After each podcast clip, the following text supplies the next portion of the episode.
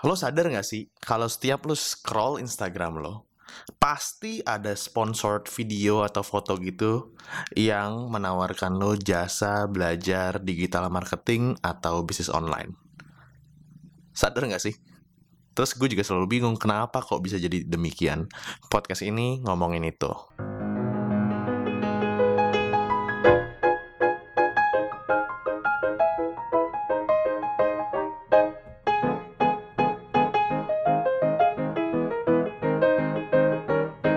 Bareng gue Ogut di Muda Cuma Sekali, self-development podcast for Indonesia. Buat lo yang baru pertama kali datang ke podcast ini ngomongin tentang self-development, career tips, dan educational tips. Cocok banget buat lo yang lagi baru masuk kuliah, sedang nyusun skripsi, atau baru lulus dan mau kerja.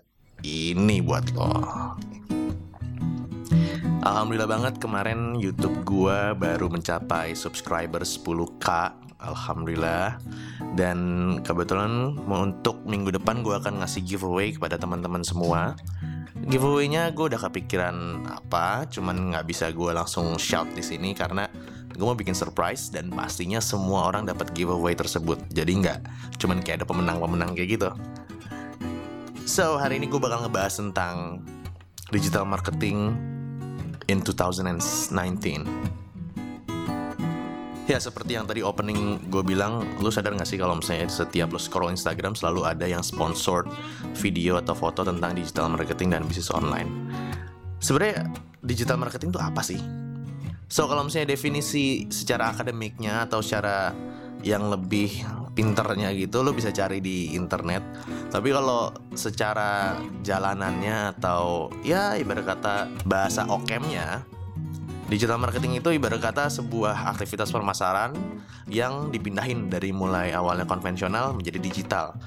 Kalau misalnya kita ngomongin tentang marketing konvensional kan ada kayak brosur, ada kayak TV, terus ada kayak misalnya foto shoot buat model, ada brand ambassador semacam itu semuanya dipindahin.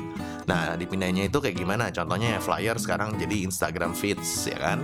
Terus habis itu cuplikan iklan di koran gitu sekarang jadinya misalnya di detik.com. Terus habis itu kayak misalnya brand ambassador dulu kan di TV, sekarang sudah bisa di YouTube. Seperti itu. Itulah digital marketing kalau menurut gue ya. So, ngaruhnya apa sih buat bisnis zaman sekarang? Ya, artinya kalau misalnya buat bisnis zaman sekarang, dunia sudah mulai berubah karena mayoritas hidup orang itu sudah berada dalam dunia digital. Scroll Instagram, buka Facebook, nonton YouTube, semacam itu. Terutama buat generasi-generasi yang dari 18-24 dan generasi 24 sampai mungkin nggak nyampe 35 ya kalau di segmentasinya di Instagram, tapi ke 24 sampai ke 30 lah, seperti itu. Nah, buat bisnis itu harus switch dari yang semula konvensional menjadi digital marketing. Karena kalau misalnya lo udah pakai digital marketing, prosesnya itu bakalan lebih efektif dan efisien dan lo bakalan langsung tepat sasaran. Itu menurut gua. Terus kemudian juga di digital marketing sendiri ini bisa menguntungkan diri kita sebagai individu, di mana kita bisa membangun yang namanya personal branding. So, personal branding itu artinya apa sih? Ya, kalau menurut gue personal branding itu adalah pengecapan atau positioning kita di benak orang-orang yang ada di sekitar kita atau audiens kita tentang diri kita itu asosiasinya sama image-image yang seperti apa. Agak belit-belit ya, cuman simpelnya kayak ya kalau misalnya dengar Ogut, oh dia dengarnya Muda Cuma Sekali, oh dengarnya karir, oh edukasi, orangnya santai tapi serius. Terus contohnya misalnya Ahok identik dengan amarah, saklek, tegas, gubernur DKI. Nah, seperti itu. Jadi kita bisa bangun personal branding kita dari sekarang. So, selanjutnya gimana sih memanfaatkan digital marketing untuk personal branding kita? Ini penting banget sih ya, mau lo businessman, mau lo cuman ibu rumah tangga, mau lo cuman karyawan biasa, lu harus punya Instagram. Kenapa? Karena menurut gua Instagram itu adalah sebuah CV, kurikulum vitae yang informal buat orang-orang. Seperti yang di podcast gua sebelumnya pernah ngomong kan, bahwa orang-orang kalau misalnya mau lihat who are you outside office, they will go to Instagram rather than to LinkedIn. So, pertama, how to start building your personal branding in social media. You need to know who are you first. Jadi lu harus tahu siapa diri lu sebenarnya.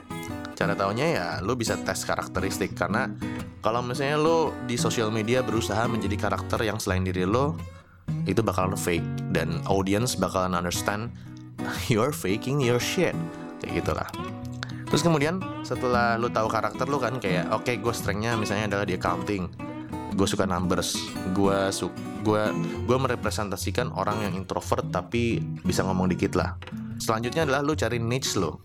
Cari niche tuh artinya adalah kayak ya udah, audiens lo itu siapa, terus habis itu account-account yang di YouTube atau Instagram mirip-mirip dengan lo itu siapa, lo ajakin connect. Ya ibarat kata nggak usah kolaborasi sih ya, setengahnya lo bisa jadi temenan, follow-followan. Terus habis itu baru lo mulai selanjutnya lihat market yang sesuai dengan interest lo, ada di YouTube, IG atau di LinkedIn. Jadi setelah lo tahu oh niche gue adalah orang introvert yang suka accounting tapi main sosial media juga dan suka hal-hal yang berbau science, lo lihat tadi kan ada di mana si niche lo tersebut yang orang-orang tadi gue bilang introvert dan suka sains dan lain-lain, apakah adanya di YouTube, di IG atau di LinkedIn. Nah selanjutnya baru make a content for them. Tujuannya apa sih buat make a content for them? Jadi kayak lo bisa seenggaknya walaupun lo nggak mau jadi selebgram atau youtuber, lo punya audience.